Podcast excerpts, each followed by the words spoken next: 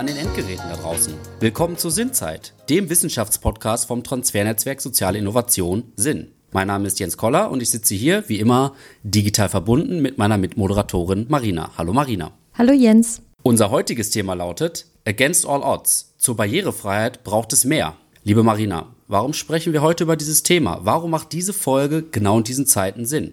Ja, Jens, wie wir es auch gehört haben in unseren vorherigen Folgen, die aktive Teilhabe am Leben unserer Gesellschaft ist nicht nur für uns äh, wichtig, sondern ist auch ein wichtiger Bestandteil von Wohlbefinden und Zufriedenheit. Und was für manch jemanden als völlig normal erachtet wird, ist für andere eben nicht so einfach zu erreichen. Und einige sind immer wieder mit unterschiedlichen Barrieren im Alltag konfrontiert, sei es der offensichtlich fehlende oder kaputte Fahrstuhl für Menschen im Rollstuhl am Bahnhof oder aber subtilere Barrieren oder Strukturen, wie zum Beispiel komplexe Sprache in Behörden. Und das sind eben nur wenige Beispiele von vielen, vielen anderen. Und bei diesem Thema ist als ein wichtiges Jahr zweitausendneun zu nennen, da in diesem Jahr die U N-Behindertenrechtskonvention in Deutschland ratifiziert wurde. Und dort verpflichtet sich Deutschland, nach besten Möglichkeiten die Teilhabe an der Gesellschaft für Menschen mit Behinderung zu erhöhen. Und wir möchten heute darauf eben einen kritischen Blick werfen und uns fragen, wie weit Deutschland in dieser Frage fortgeschritten ist und wo es auch noch Entwicklungsbedarf gibt. Ja, vielen Dank, Marina, für die kurze Einleitung. Wir haben uns heute auch wieder einen Gast eingeladen, der Experte auf diesem Gebiet ist. Und zwar handelt es sich diesmal um Raul Krauthausen.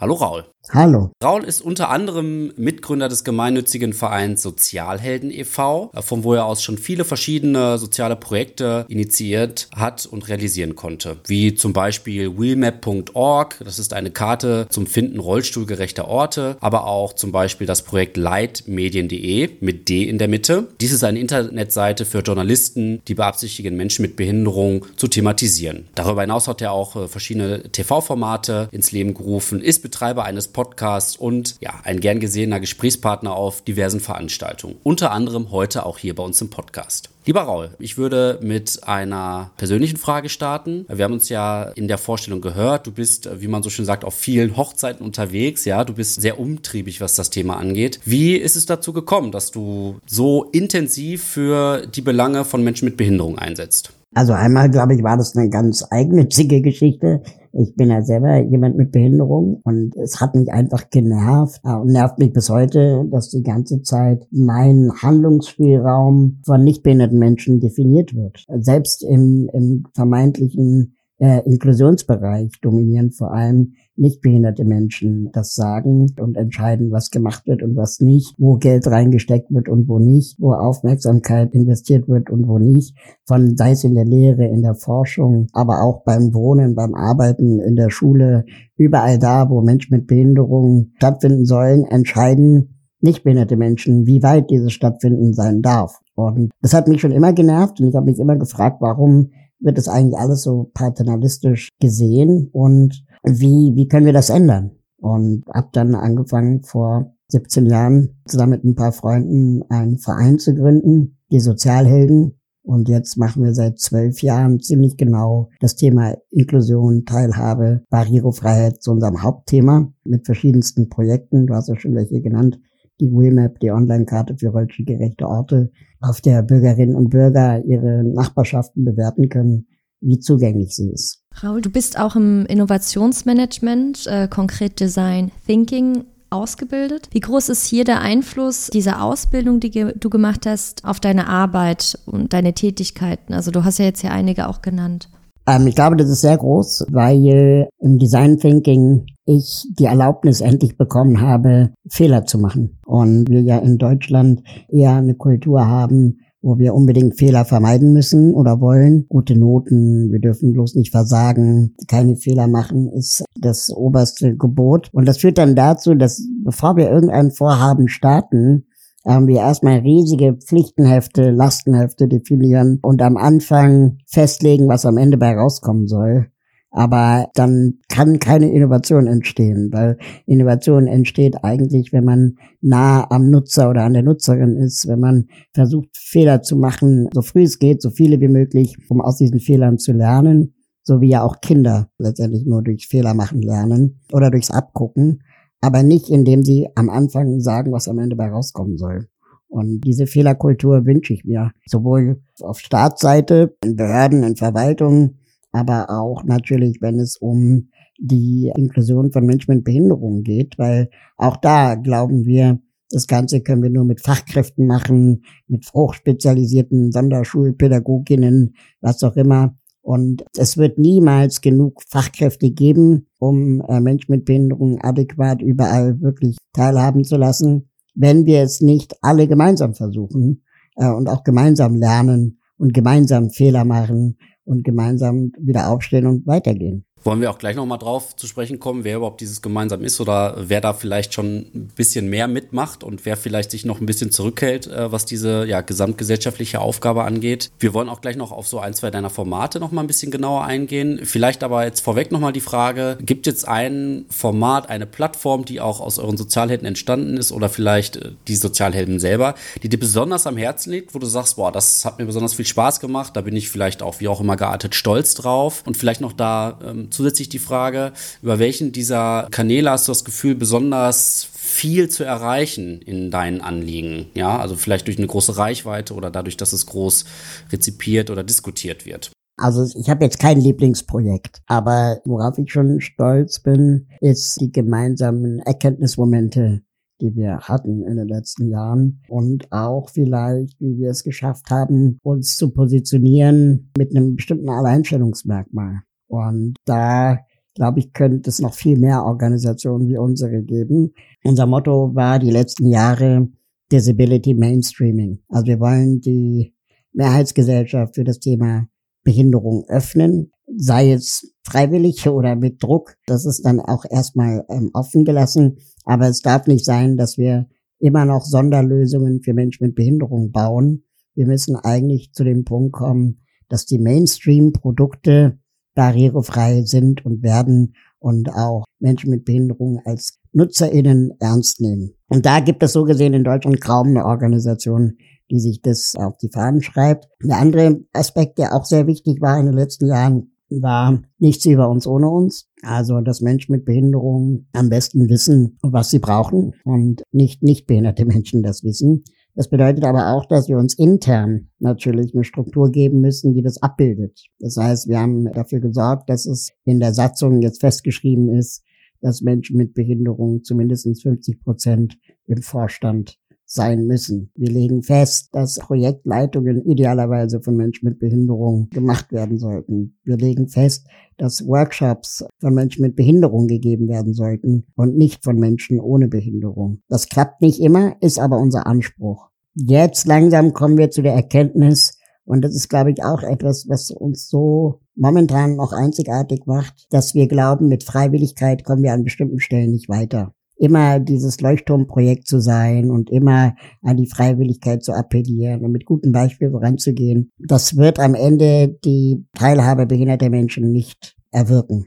Wir haben es ja auch in anderen Bereichen gemerkt, Unternehmen reduzieren nicht freiwillig den C O zwei Ausstoß, Unternehmen beschäftigen nicht freiwillig gleichberechtigt Frauen in Führungsetagen und Unternehmen machen nicht freiwillig Brandschutz, wenn es nicht gesetzlich festgelegt ist. Das heißt, wir glauben, dass auch eine Wirkung einer Online-Karte wie die wheelmap, die die Barrierefreiheit von Nachbarschaften aufzeigt, nur bedingt stark ist. Also die Wirkung ist bedingt. Nur weil man jetzt sehen kann, dass die Apotheke nebenan nicht barrierefrei ist, hat nicht dazu geführt, dass die Apotheke freiwillig barrierefrei wurde. Das heißt, hier muss jetzt wahrscheinlich mit Anwälten oder mit äh, neuen Gesetzen dagegen vorgegangen werden. Raul, du hast jetzt hier auch ein Stichwort genannt, das wir auch in einer ähm, vorherigen Podcast-Folge hatten, Inspiration inklusive, wo es um Disability-Mode ging und auch die ganze Gedanke, der dahinter steckte. Ich möchte jetzt nochmal auf das eingehen, was ich eingangs gesagt habe. Wir wissen, die U N-Behindertenkonvention ist ja zweitausendneun ratifiziert worden und alle Mitgliedstaaten haben sich verpflichtet, den Rahmen ihrer Möglichkeiten, alles dafür zu tun, um eben Menschen mit Behinderungen und Einschränkungen eine vollumfängliche Teilhabe an der Gesellschaft zu ermöglichen. Warum ist das aber auch für Menschen wichtig, die nicht unmittelbar von Barrieren in ihrem Alltag getroffen sind, nach deiner Meinung? Naja, also wir können uns ja mal umsehen in, in euren Wohnungen, was da so an Sachen rumliegen. Ja, ihr habt vielleicht eine elektrische Zahnbürste, ihr benutzt ein Smartphone mit FaceTime oder Siri oder Google Assistent, ihr habt eine Alexa im Wohnzimmer stehen, ihr auf dem Nachttisch liegt ein Kindle oder ein E-Book. Und das sind alles Technologien, die erfunden wurden, um Menschen mit Behinderungen das Leben zu erleichtern. Für Menschen mit Sehbehinderungen gab es E-Books, weil die Idee war, dass man dort die Schrift größer machen kann und das letztendlich auch sich theoretisch vorlesen lassen kann, wenn die Schrift einmal digitalisiert ist. Die Alexa-Vorgänger sind Sprachcomputer gewesen für Menschen, die motorisch so eingeschränkt waren, dass sie nur mit der Stimme ihr Telefon oder den Fernseher bedienen konnten. Und das wurde jetzt einfach immer weiterentwickelt, so dass es inzwischen, keine Ahnung, einem im wahrsten Sinne des Wortes hinterhergeschmissen wird von den Anbietern. Und das Ganze wird auch erst dann gut, sobald es Mainstream ist, weil der Markt einfach groß ist und dann plötzlich auch ein kommerzielles Interesse dahinter steckt. Und wir würden uns aber selber nicht als behindert definieren, wenn wir diese Geräte benutzen. Ich beobachte gerade ein ganz spannendes neues Phänomen, diese In-Ear-Kopfhörer, diese Earbuds oder AirPods. Das ist einem Hörgerät ziemlich nah. Und äh, wir fangen jetzt an mit Noise Cancelling und so, uns auch noch von der Umwelt abzuschotten. Wir simulieren also quasi Gehörlosigkeit in Orten, wenn es laut ist. Und das heißt, die Grenzen von Behinderungen sind fließend. Es wird auch immer wieder neu verhandelt als Gesellschaft. Eine Brille gilt nicht mehr als sehbehindert, sondern ist für viele Leute auch ein Modeaccessoire geworden oder die Earpods eben. Und ich glaube, dass ganz viel Innovationspotenzial im Leben mit Behinderung stecken kann. Also wie gestalte ich Prozesse so, dass sie nicht nur funktionieren, sondern dass sie auch ähm, sich gut anfühlen und dass sie vielleicht auch unser Leben wirklich erleichtern. Ist das vielleicht auch eine Aufgabe von deinem Verein Sozialhelden e V, solche Prozesse voranzubringen und vielleicht da nochmal, wir haben das jetzt zwar immer, ja ein, zwei Mal angesprochen, aber dass du vielleicht auch nochmal ganz kurz, vielleicht auch an so einem Beispiel erzählst, was ihr genau macht bei Sozialhelden und wer ist wir überhaupt, wie viele seid ihr, dass du da vielleicht darüber nochmal ein, zwei Sätze erzählst.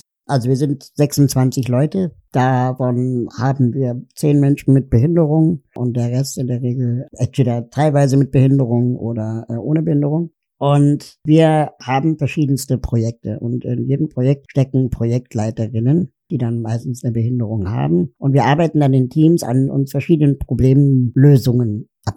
Und ein Projekt, das ich ganz gerne als Beispiel ähm, zeigen möchte, ist, mit der wheelmap haben wir angefangen. Das war zweitausendzehn, die Online-Karte für rollstuhlgerechte Orte, technisch damals sehr anspruchsvoll. Inzwischen, ja, haben wir uns dran gewöhnt, aber ist letztendlich die Technologie dahinter relativ trivial. Ja, also man legt eine Online-Karte und auf die kann man Pins setzen, ob sie zugänglich sind oder nicht, das Café, Restaurant, was auch immer. Google Maps für Rollstuhlfahrer könnte man platt sagen. Und dann haben wir uns irgendwann aber die Frage gestellt, könnte man nicht mit diesem Ansatz noch was ganz anderes machen? Und dann saß ich im Zug und blätterte diese Bahnzeitschrift, ne, die Mobil, kennt ihr die? Ja. Und, ja. Ja. Und dann dachte ich, man hast du eigentlich zuletzt bei einer Zeitschrift geblättert? Und dann dachte ich, na, Fernsehzeitschrift war das letzte, durch das ich geblättert habe. Und dann fragte ich mich, wie informieren sich eigentlich blinde Menschen, was im Fernsehprogramm mit Audiodeskription zur Verfügung steht? Was gibt es denn da an Informationsangeboten? Oder wie finden gehörlose Menschen Sendungen mit Untertiteln? Gut, gehörlose Menschen kaufen sich eine Fernsehzeitschrift oder gucken auf tvmovie punkt de oder keine Ahnung was nach dem Symbol U T für Untertitel. Blinde Menschen können das schon gar nicht mehr so einfach auf einer Website nachgucken, weil dafür die Website barrierefrei sein muss. Und eine Zeitschrift schließt sich für blinde Menschen auch aus. Und dann dachte ich, okay, wo kommt denn eigentlich dieses Symbol in der Fernsehzeitschrift her? Also wo kommen überhaupt Fernsehprogrammdaten her? Und dann stellt sich heraus, es gibt einen Markt dafür, natürlich. Fernsehzeitschriften kaufen diese Daten ein. Und dann haben wir gedacht, okay, lassen doch diese Daten auch einkaufen und eine Suchmaschine bauen, beziehungsweise eine Programmzeitschrift für Blinde und Gehörlose, die gucken können, zeigt mir nur Sendungen mit Untertiteln oder zeigt mir nur Sendungen mit Audiodeskription. Und heraus kam die Website t v für alle punkt de, wo ich jetzt praktisch mir anzeigen lassen kann, was ich konsumieren kann, wenn ich blind oder gehörlos bin. Und gleichzeitig aber auch ein politisches Tool geworden ist, weil wir anzeigen, wie viel Prozent des Gesamtprogramms überhaupt Untertitel oder Audiodeskription hat. Von hundert Sendungen haben dann drei Sendungen Audiodeskription. Und diese Menschen, die auf Audiodeskription angewiesen sind, die bezahlen aber trotzdem den Rundfunkbeitrag. Und da findet dann letztendlich eine Diskriminierung statt. Und das mit Technologie auch aufzuzeigen, und gleichzeitig aber auch nutzbar zu machen für Menschen mit Behinderungen, die darauf angewiesen sind, es zu finden, war dann unser Anspruch. Und dann musst du eine Website bauen, die für blinde Menschen funktioniert. Und zwar so, dass barrierefrei first gedacht ist. Also die Website muss erst für Blinde funktionieren und dann für Sehende. Und dann auf einmal denkt man die Dinge ganz anders. Und das hat für mich ganz viele neue Erkenntnismomente erzeugt. Einmal, okay, wie findest du eigentlich blinde Programmiererinnen? Wie stellst du sicher, dass die Daten überhaupt akkurat sind? Und was für eine politische Dimension steckt da eigentlich hinter? Und warum sind die privaten Sender nicht verpflichtet? Man spricht ja auch immer davon, dass es generell wichtig ist, ich setze in Anführungsstrichen, die Barrieren in den Köpfen abzubauen. Und da würde mich jetzt interessieren, Raul, wie du zu dieser Aussage stehst und wessen Aufgabe es eigentlich ist, diese Barrieren in den Köpfen abzubauen. Ich habe ein großes Problem mit diesem Satz, die Barrieren in den Köpfen abbauen, weil es erstmal davon ausgeht, dass es Barrieren in den Köpfen gibt. Und damit tue ich, glaube ich, vielen Menschen Unrecht. Also ich glaube nicht, dass mein Nachbar oder meine Nachbarin aufgeklärt werden muss, dass Menschen mit Behinderung auch Menschen sind. Und wenn sie meine Nachbarin oder mein Nachbar ist, dann wird sie, keine Ahnung, nach dem Jahr spätestens das Gespräch irgendwie suchen oder eben auch nicht suchen, wie bei jedem anderen auch. Aber ich glaube, dass die Barrieren in den Köpfen nur sinken oder abgebaut werden können durch die permanente Begegnung. Wenn wir aber sagen, wir müssen erst die Barrieren in den Köpfen abbauen, bevor wir irgendwas anderes machen, dann verschließen wir uns ein bisschen der Frage, warum findet eigentlich keine Begegnung statt? Und die Begegnung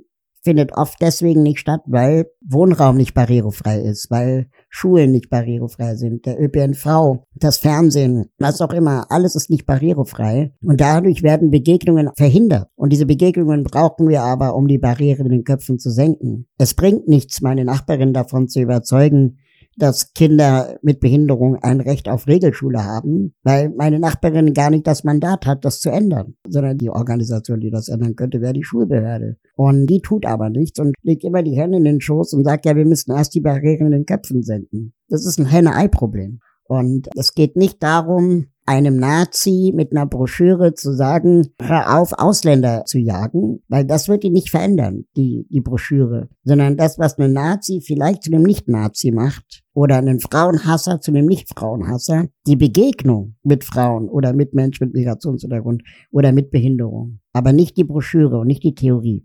Dieser Aussage nach zu urteilen, also ist es ja schon so, dass wir uns, ich nenne es jetzt mal, sensibilisieren müssen als Gesellschaft, dass wir auch diese Barrieren, die uns vielleicht selber nicht betreffen, trotzdem wahrnehmen, dass wir über die Begegnungen, die wir dann tagtäglich haben, auch diese Dinge immer mehr thematisieren können. Welche Rolle spielt die Sprache in diesem Prozess ganz grundsätzlich? Also Sprache ist natürlich auch immer Macht. Und wenn es heißt, zum Beispiel, Raul Krauthausen meistert tapfer sein Schicksal, dann wird automatisch davon ausgegangen, dass mein Leben schwer ist. Oder Raul Krauthausen leidet an irgendwas oder ist an den Rollstuhl gefesselt. Das sind ja alles negative Metaphern, die äh, mir unterstellt werden, wie mein Leben sei. Ich fühle mich aber gar nicht an den Rollstuhl gefesselt. Mein Rollstuhl bedeutet für mich Freiheit. Ich leide auch nicht an meiner Behinderung, sondern ich leide eher unter den Barrieren im Alltag. Und wenn wir die ganze Zeit immer nur vom Leid ausgehen und annehmen, dass behinderte Menschen oder behindertes Leben eine Qual ist, dann fangen wir nicht an, uns die Frage zu stellen,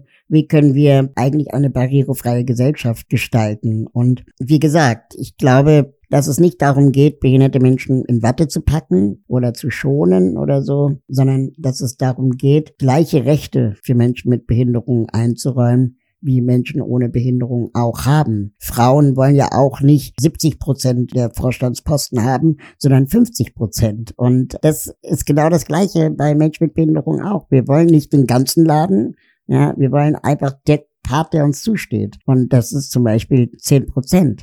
zehn Prozent der Gesellschaft hat eine Behinderung, aber nicht jeder Zehnte in unserem Freundeskreis ist behindert. Und wir müssen uns die Frage stellen, wo sind diese Ausschlüsse? Du hast uns jetzt hier einige Sachen genannt, also in Bezug auf Sprache, beziehungsweise auch mit ja, den Begriff Barrieren in Köpfen abbauen, also den du hier auch aufgeschlüsselt hast, warum du das eben nicht so siehst. Mich würde interessieren, was du Menschen entgegnen würdest, die Barrierefreiheit als ein sogenanntes Nice-to-have definieren. Also frei nach dem Motto, Barrierefreiheit ist super, solange sie nichts kostet. Das ist ja auch etwas, was man im Diskurs mit der Schule auch oft hat, dass dann heißt, die Lehrer können das nicht machen, es macht zu viel Arbeit und warum. Wie siehst du das? Also grundsätzlich ist Inklusion ein Menschenrecht. Du hast ja selber gerade die U N-Behindertenrechtskonvention als Quelle zitiert und spätestens seitdem dürfen wir diese Kostenfrage nicht stellen, weil wir stellen die Kostenfrage auch nicht bei der Gleichberechtigung zwischen Mann und Frau. Wir stellen die Kostenfrage auch nicht bei Brandschutz, sondern es wird einfach gemacht oder eben nicht gemacht. Und wenn du es nicht machst, wirst du halt verklagt. So, Ende der Geschichte. Und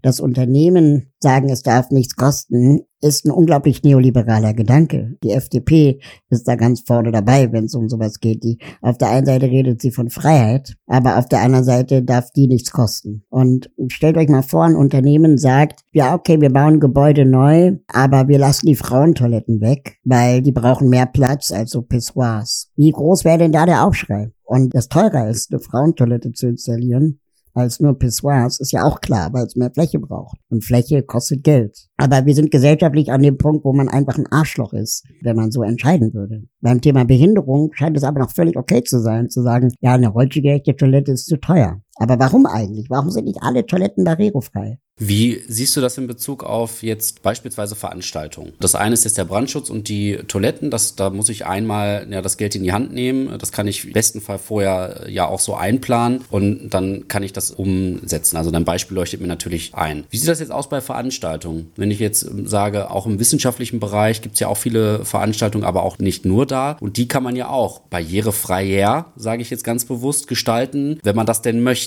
Wo würdest du da sagen, was ist hier das richtige Vorgehen? Denn manchmal stellt sich ja auch die Frage, habe ich das Geld, um die Veranstaltung komplett barrierefrei durchzuführen? Oder führe ich sie ja trotzdem durch, aber ohne einen großen finanziellen Aufwand? Was würdest du da den Leuten raten? Also ich würde immer versuchen, Barrierefreiheit herzustellen. Ich versuche das ja auch und ich habe wahrscheinlich ein viel kleineres Budget als ihr. Das heißt, sich dahinter zu verstecken, hinter Kosten ist oft auch Faulheit, muss ich ganz klar sagen. Faulheit zu recherchieren, Faulheit sich darum zu kümmern. Man hat es vergessen, will das nicht eingestehen. Und auch dazu ist man dann oft zu faul. Fehler auch eingestehen. Und dann müssen wir natürlich im zweiten Schritt uns die Frage stellen, warum gibt es dafür kein Budget? Also welche Strukturen sind dafür eigentlich verantwortlich? Ich meine, wir leisten uns ja im universitären oder wissenschaftlichen Kontext ja auch einen unglaublichen Proporz auf der anderen Seite. Schöne Bibliotheken, Forschungsprojekte, Forschungsvorhaben, wo man auch die Frage stellen kann, wie sinnvoll, sinnhaft ist das eigentlich alles? Oder wenn wir sagen, auch dann reicht es nicht, dann warum stecken wir so wenig Geld in Bildung? Und warum funktioniert es in anderen Ländern? Warum funktioniert es in den Vereinigten Staaten von Amerika? Und gut, die haben ganz andere Probleme, auch was Bildungsgerechtigkeit angeht.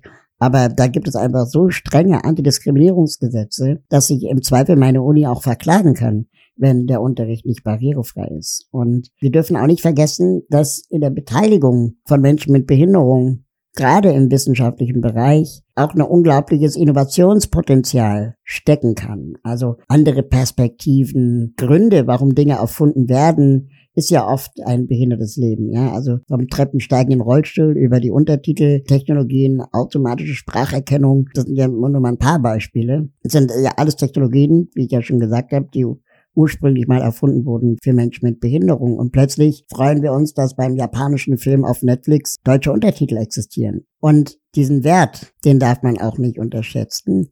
Und da will ich auch gerne zu meinem nächsten Punkt kommen, ungefragt, das Thema Forschung. Wissenschaft und Forschung. Ihr seid ja ein Podcast aus dem universitären Kontext. Was ich wirklich zunehmend anstrengend finde, wie wir Menschen mit Behinderung auch ausgeforscht werden. Also ich bekomme jeden Tag fünf bis zehn E-Mails von Studierenden deutschlandweit aus irgendwelchen Bachelor- oder Masterstudiengängen, die irgendwas mit Heilerziehungspflege oder so machen, die unbedingt mal mit einem echten Behinderten reden wollen und von ihren Universitäten scheinbar auch auf mich losgehetzt werden. Ja, frag doch mal den Raul Krauthausen. Ich bekomme so oft gespiegelt von Studierenden, dass Texte, die ich schreibe, Projekte, die ich mache, Interviews, die ich gab, vom ersten bis zum zehnten Semester Bestandteil des Unterrichts sind. Und ich habe kein einziges Mal Geld von irgendeiner Universität dafür gesehen, dafür, dass sie mein Material benutzen. Und dann schicken sie auch noch ihre Studierenden zu mir, dass ich ihnen ehrenamtlich Rede und Antwort stehe, um deren nicht behinderte Karrieren zu begründen und zu rechtfertigen, um damit sie später damit Geld verdienen können, weil sie für Behinderte was machen. Und dass kein einziges Mal ein Mensch mit Behinderung in der Fragestellung involviert wurde. Also in der Fragestellung, was wollen wir eigentlich herausfinden in unserer wissenschaftlichen Bachelor- oder Masterarbeit? Dass meine Zeit nicht entlohnt wird von der Uni dafür, dass ich ständig Rede und Antwort stehe, sondern im Gegenteil, der nicht behinderte Dozent sogar weniger Arbeit vielleicht sogar hat. Und wenn ich dann sage, ich will dafür aber Geld haben, dann geben die mir fünfzig Euro. Dann denke ich so, fuck you. Das ist mein Stundenlohn nicht. Und schon gar nicht, wenn ich zehn Stunden dafür vorbereitet habe, um am Ende fünfzig Euro zu bekommen. Nee. Ich glaube, wir müssen viel mehr die Frage stellen, warum gibt es so wenig Studierende mit Behinderung, die an der Fragestellung mitwirken können? Warum gibt es so wenig Dozenten mit Behinderung, die vielleicht von vornherein den Studierenden auch sagen, du, stell diese Frage dem Raul Krauthausen lieber nicht. Der hatte nämlich schon vierhunderttausend Mal woanders beantwortet. Und verdammt auch mal Google vorher. Das wäre dann ja auch so ein Punkt, mehr Begegnung zu initiieren. Das ist ja vielleicht auch ein Versuch, eine Begegnung zu schaffen, wo wir jetzt ein ganz klares Statement auch von dir gehört haben, so bitte nicht. Was wäre denn eine Alternative? Oder wo fängt das ganze Dilemma an? Wenn ich mir beispielsweise Schule auch einmal anschaue, ja, wo ganz sorgfältig dafür gesorgt wird, dass man möglichst nicht Kontakt mit behinderten Menschen bekommt, die alle schön aussortiert werden. Also jeder, der nicht ins System passt, wird gesondert behandelt und viele Menschen haben ja vielleicht bis zu ihrem Studium einfach dadurch auch keinen Kontakt mit Menschen mit Behinderung. Aber vielleicht nochmal ganz konkret, was würdest du jetzt den Studierenden dann sagen? Also Google doch mal, war ja gerade etwas. Wie können dann noch mehr Begegnungen geschaffen werden? Ja, also klar, wir müssen im Bildungsbereich viel mehr für Inklusion sorgen. Wir müssen Karrierechancen aufmachen für Menschen mit Behinderung. Das kann der oder die Studierende sicherlich in dem Moment nicht lösen, rechtfertigt aber nicht, warum man trotzdem so weitermacht wie bisher. Dann macht was anderes, dann forscht, stellt eine andere Forschungsfrage. Stellt zum Beispiel mal eine Frage, warum nichtbehinderte Menschen so große Berührungsängste haben. Und redet mal mit den Nichtbehinderten. Fragt die doch mal aus, was eigentlich deren Problem ist. Warum muss ich immer mutmaßen, dann, dann der Go-To-Behinderte sein, der sagt, warum die Nichtbehinderte Berührungsängste haben? Ich habe da eine Meinung und ich habe da bestimmt auch Erfahrung, aber ich spüre diese Berührungsängste ja nicht, weil ich bin ja behindert. Und dieses, also ich wünsche mir einfach ein bisschen mehr Reflexion auch in dem Bereich. Und es ist ja nicht so, dass ich jeden nicht behinderten Studierenden, der eine Frage an mich hat, irgendwie anbrülle oder so. Ja, ich bleib ja nett und ich gebe auch viele Interviews nach wie vor, wenn ich die Fragestellung interessant finde. Aber dann macht euch auch interessant und reflektiert auch über die Strukturen. Und ich glaube, wir können da ganz viel lernen, auch aus der Black Lives Matter-Bewegung, weil da nämlich auch spätestens seit George Floyd schwarze Menschen auch in Deutschland sagen, verdammt nochmal, informiert euch vorher, bevor ihr uns jedes Mal die gleichen Fragen fragt. Wir sind nicht eure intellektuellen Putzkräfte, die hinterherfegen, sondern es ist alles schon tausendfach in Bücher geschrieben worden, in Kameras gesagt, in Mikrofone gesprochen. Recherchiert erst, Google erst. Also Stichwort dann auch partizipative Forschung, was wir auch in unserer ersten Podcast-Folge hatten. Wenn wir jetzt zum Thema Corona kommen, die jetzige Pandemie, ja, man hat in den Me- Medien das zwar gehört, stellenweise aber unterschiedlich verstärkt, dass bestimmte Personengruppen nicht genug berücksichtigt wurden. Ich persönlich empfinde hier auch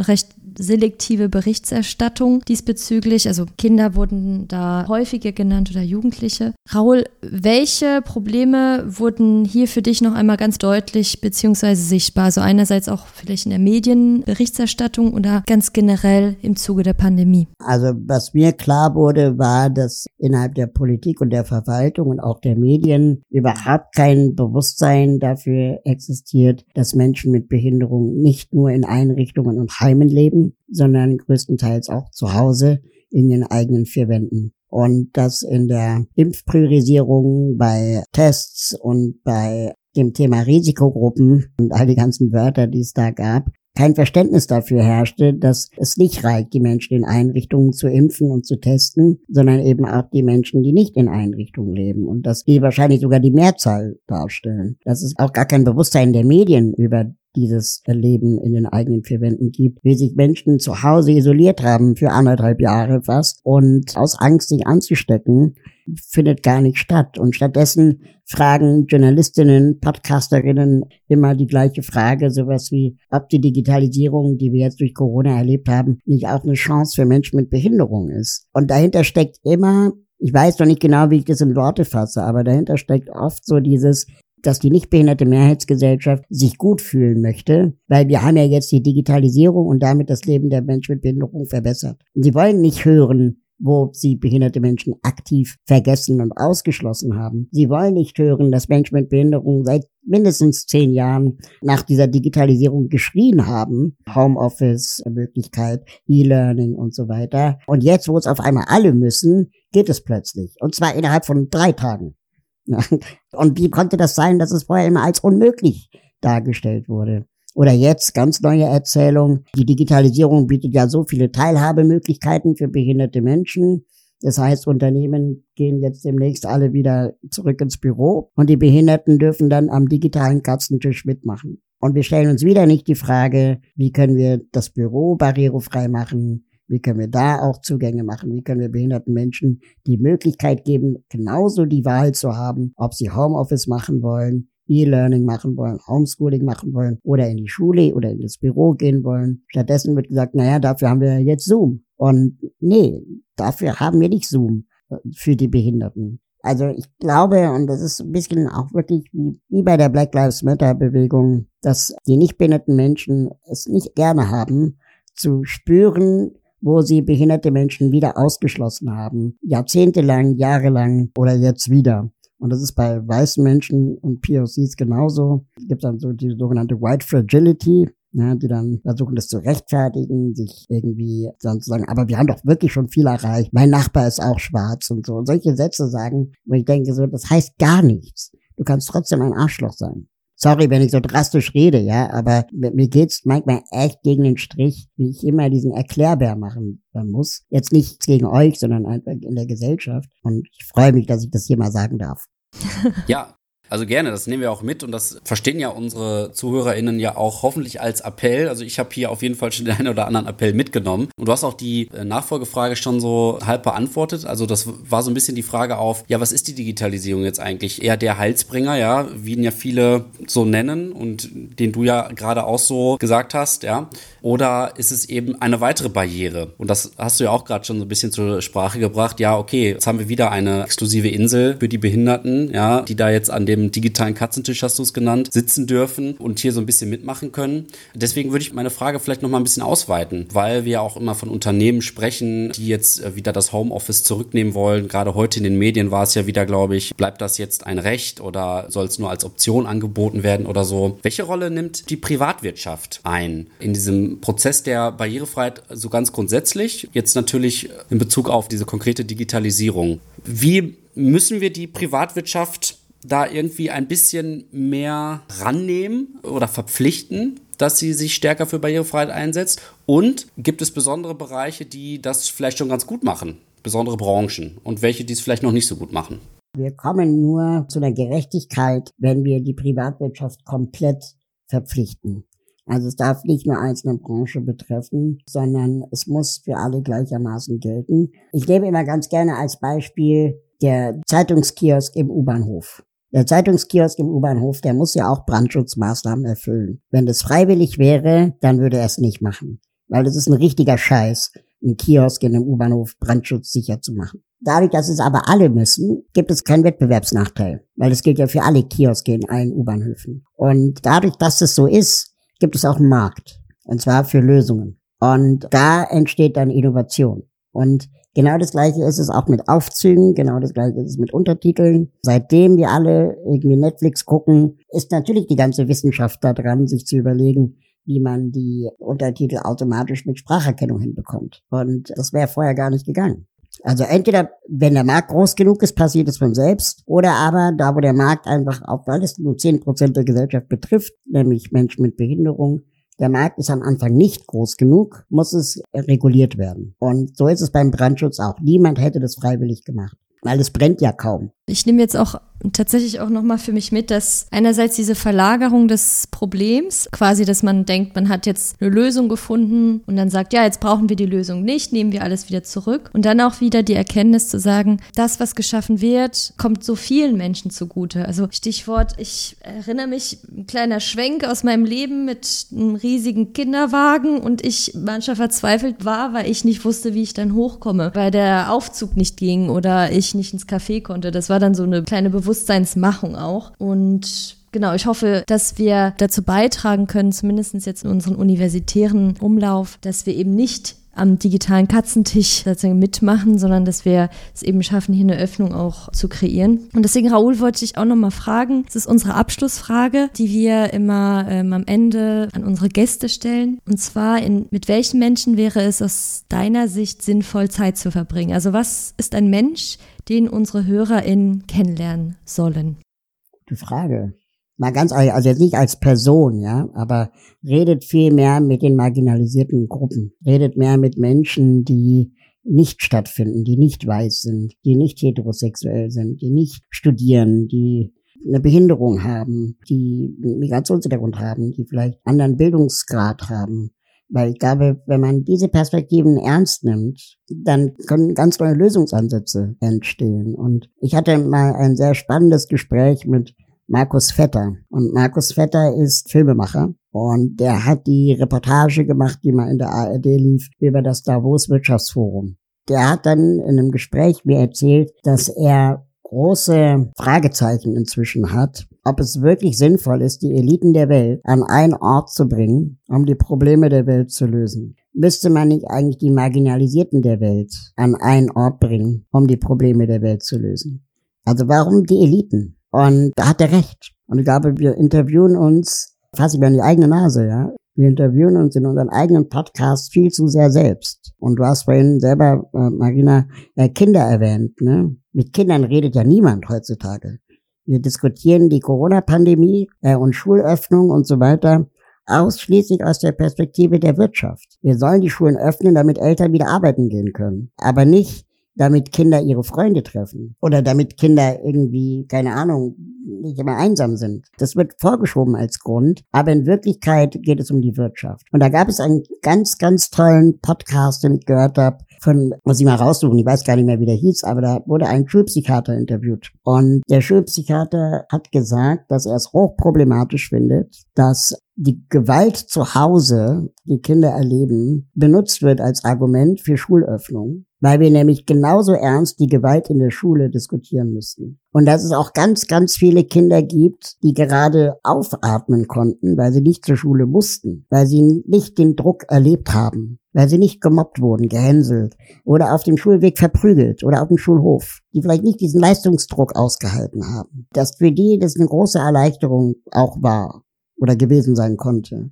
Und dass, wenn es uns wirklich um das Wohl der Kinder geht, wir beides immer bedachten müssen. Und mit Kindern wird viel zu wenig gesprochen. Ja, lieber Raul, vielen Dank für diese schöne Antwort auf diese Frage. Gerade mal die Perspektive außerhalb der eigenen Blase, der eigenen Bubble mal einzunehmen, ist, glaube ich, etwas, was sehr wertvoll sein kann. Denn passt ganz gut zu einem Zitat, was ich heute auch gelesen habe, dass sich eben, wenn man schon immer Privilegien hatte, fühlt sich soziale Gerechtigkeit oft als Nachteil an. Und ich finde, das passt auch so ganz gut in diese Richtung. Und ja, mir bleibt jetzt leider nichts anderes übrig, als mich von dir zu verabschieden. Vielen Dank, dass du bei uns warst. Das war's mit unserer Folge Sinnzeit. Alle Informationen und Links zur heutigen Folge findet ihr in der Podcast-Beschreibung. Lasst uns gerne ein Like da und abonniert uns, wenn ihr es nicht schon getan habt. Folgt uns gerne auch auf Instagram unter transfernetzwerk punkt s in. Am sechsundzwanzigsten Juli kommt die nächste Folge raus und dort sprechen wir mit Mick Prinz von der Antonio Amadeu Stiftung. Dort wird es um die Themen Gaming, Rechtsextremismus und Netzkultur gehen. Bis dahin,